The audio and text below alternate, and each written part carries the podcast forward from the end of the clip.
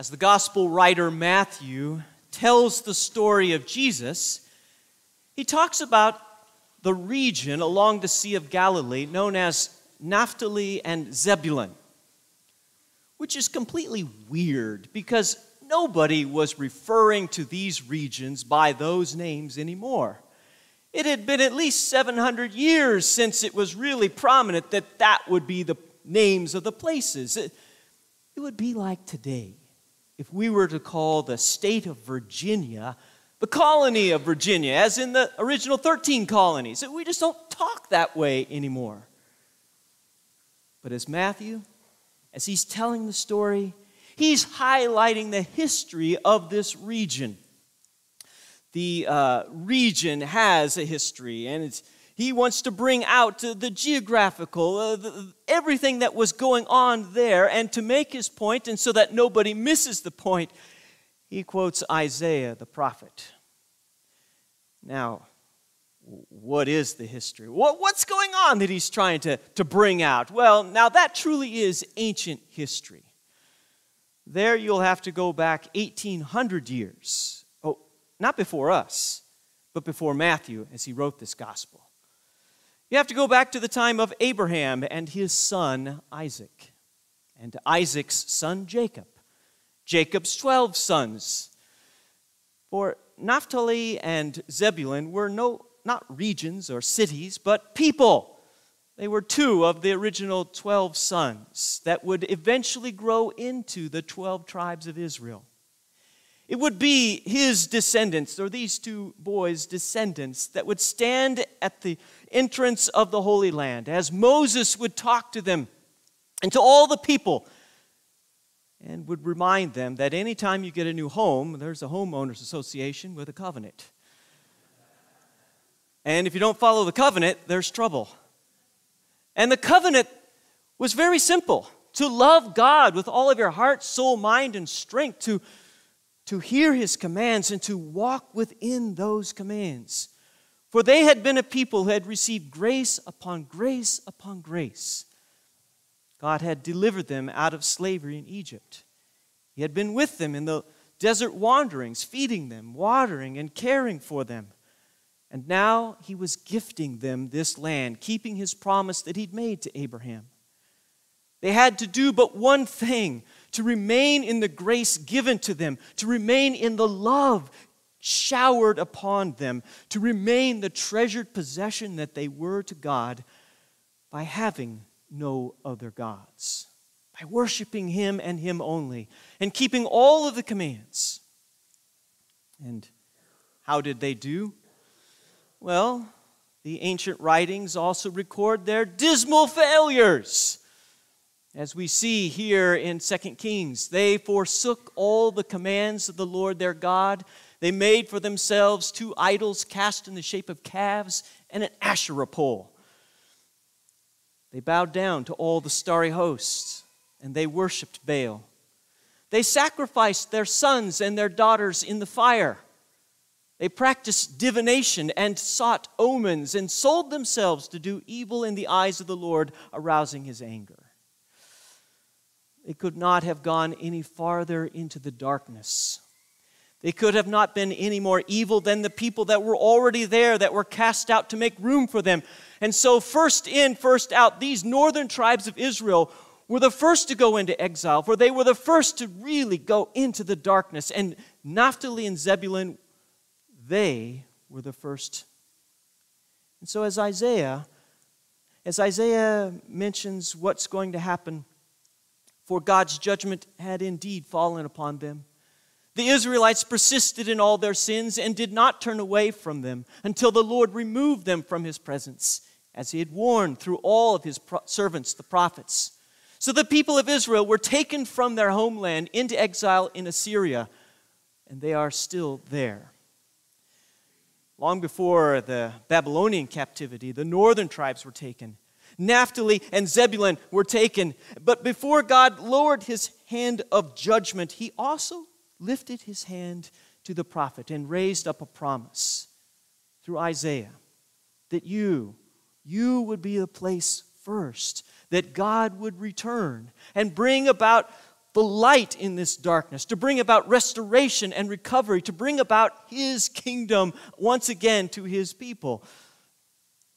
And so, as we hear about what would happen, a light has dawned with Jesus. And this light in the very darkest place would shine so brightly that it would draw people. But you have to know something about this light that would dawn in Zebulun and Naphtali. This light was not like a night light in the middle of the night. You sometimes will need to get up. You need to go to down the hallway and use the restroom. It'd be good to know that there weren't any Legos on the floor. It'd be good to know if you had to go even beyond, even down the stairs to retrieve some soap or whatever, that the coffee table by the couch hadn't been moved and it's not going to get your shins. Light is very handy in showing what is there.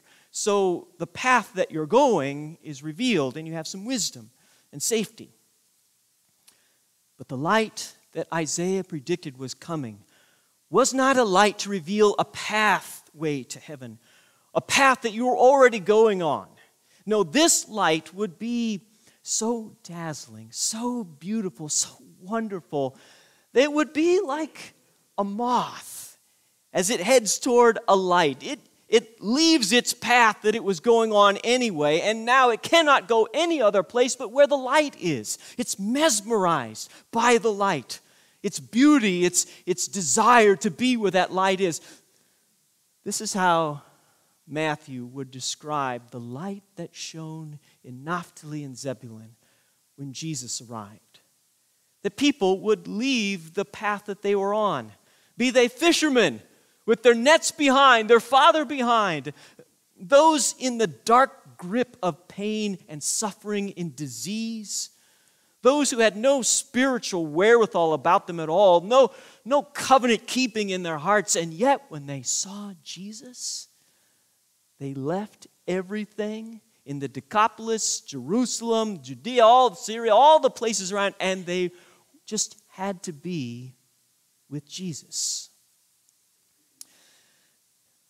But there's something that we have to keep in mind about history. While the light did come to those living in darkness, and while Jesus did give his gifts upon gifts, and the people were welcomed once again into the kingdom of God, you and I, we live in dark times too. Even as advanced and as modern as we are, the problem with history is that it is a circle that keeps on repeating. And when we look at how dark this land had become, we find that they really two things about them that really brought in the darkness. And that they had forsaken the Lord their God and worshiped other gods. And it demonstrated itself in the horrific practice of sacrificing their children to those gods. Now, you might think, well, how would that be possible? How could they do that? Well, as we find an answer for this, we have to keep in mind that those people living in that dark place were at least as moral as you and I are. They were at least as intelligent as you and I are, and they were at least as religious as we are. So how in the world could they ever go down such a path? Well, they went down that path like you and I go down the path, and like every generation throughout history goes down that path, that there comes some compelling reason to do something evil. And the compelling reason usually has to do with our safety and our wealth. And that horrible things were happening. And how can we keep ourselves from being captured by the weather, tragedies and war? Well, the other nations talked about there are gods in charge of these things, and if you just offer sacrifice to them, that perhaps you will be provided with a certain amount of safety. And so you can offer your wealth, but what's the most precious thing that you have? Is it not your children? Imagine the attention that you would receive if you gave the most important thing about you. You see how the logic makes sense? You see how you wouldn't sacrifice all of your children, but just some, in the hopes that what you have, you could keep. So today, you might think, well, but we're not doing that. And yet we live in a very dark land that has the very same seduction to that darkness. That no, we would never sacrifice our children, and yet going down that road of economy and pain. We have given ourselves permission to eliminate some of our children. And it's very justifiable in our human minds that how could we burden some people with this terrible thing that now that they're pregnant? How could we burden women who've gone through a horrible experience? And yes, we understand it. We feel their heart and their struggle. And so it just makes sense that it is logical that we could eliminate some of our children to alleviate some of the financial and emotional hardship. But it's not just our children. It all stems from our religion of what we believe about God and that who He is and what He's done for us. The darkness before, they bowed down before the starry hosts. They bowed down before the gods of the other people. Why would they do that when they had the true and living God who had done great and wonderful miracles for them? It can only happen by a people standing in judgment of the faith.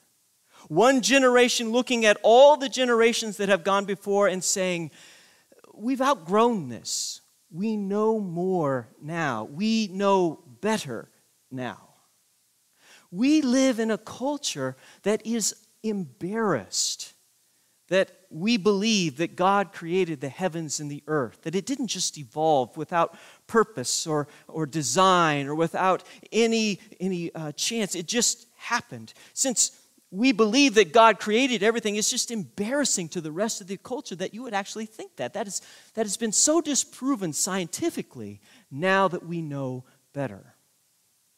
We live in a culture that is not only embarrassed by what we believe, but ashamed. Ashamed that we would take such a position that God created us male and female, that there is a design to our genders. We live in a culture that would deny the truth, all truth, even and especially the truth of the Scriptures. And we live in a culture that is very much raising up the rights of minorities, but then falling into tribalism. As long as you're in our tribe, you're good. As long as you think the way we think, then you're good. But if you don't, then you're the enemy. Our land is just as dark because history repeats itself. It repeats itself because what's inside of us is dark. What's inside of us is I just want what I want, and I want to be right in my own mind and to justify myself. You can see how a nightlight would be far too inadequate to simply, reveal your path a little better, to give you a little more wisdom. If Jesus is simply a light on your path, all He would be illuminating is your path to destruction that you were going on anyway. What you and I must have is a light so beautiful, so dazzling, so beyond any light here on this earth that it is almost mesmerizing. We cannot help ourselves but follow this light.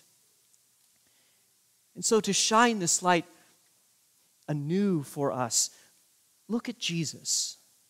Look how He embraced the children.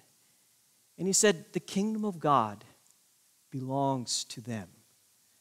God has so valued, so embraced, so held close to His heart that Jesus would say, whoever would lead one of these little ones of faith away from me, it would be better if you had a millstone tied around your neck and thrown into the sea. He says about our children, let them come unto me, for the kingdom of heaven belongs to them. Such a light only grows even more dazzling and beautiful when you see how He welcomes all the cast-offs, the minorities, those whom society says you're not good enough, you're not wanted or needed. Has Jesus welcomed the outcasts, the prostitute, the sinner, the tax collector, everyone whom the society at that time says you are not enough? And Jesus says to them and to all of his disciples, in my Father's house are many rooms, and I go there to prepare a place for you. You are welcome in the kingdom. You. How could his light shine on such a people who are obviously sinners, who have been following the way of their own culture, who said this is good what is evil, who said this is light what is really dark? How could Jesus shine his light on people who were sinners and say, you are in my family? The only possible way is that he takes the darkness on himself. As we behold the brightest light of Jesus there on the cross, we see him sacrificing himself, the light going out for a time, that we might live in that light forever. It is Jesus, and Jesus alone, who gives us a new path, a new life, a new mind, a new spirit, a new heart, a new everything, so that we might live in this light, forgiven and loved. This light that shone in Zebulun and Naphtali, it truly is a one and done. You and I have been brought into this light through our holy baptism, when God said to you by name, you are mine. But repentance is a daily practice, a daily prayer. As Jesus called out, repent and believe the kingdom of God is at hand. That's the daily life of those living in the land of darkness, for you and me. Why? Why would it be our daily practice? Because you and I would just rather get along. You and I would rather take the easier path. You and I don't really want to buck society. We want to do what we want to do. That darkness still remains in us, even though we are children of light. And so the daily call to confess. As we hear in God's word things that really challenge us in the way that we were going on anyway, and says, no, I'm calling you out of that life. And when we are confronted with it and we see it, is a confession. Lord, I confess. And then there is a repentance. The Holy Spirit works a change. I was going this way, and now by the Spirit I'm going this way. And the Holy Spirit gives you the strength and the power and the words of Christ, making them true and your way of life. And then finally, the Spirit gives you the faith to believe that the kingdom of God, the good news of the kingdom, is true for you. That as sinful and dark as I am in my inner being, Christ, Jesus, you have made me light in your forgiveness and love and the Spirit that dwells within me. I believe the good news that I am yours. As we go out into our normal everyday life, we take these three daily practices with us: our confession, our repentance, our faith that the good news has come to us, all as a work of the Spirit in our heart.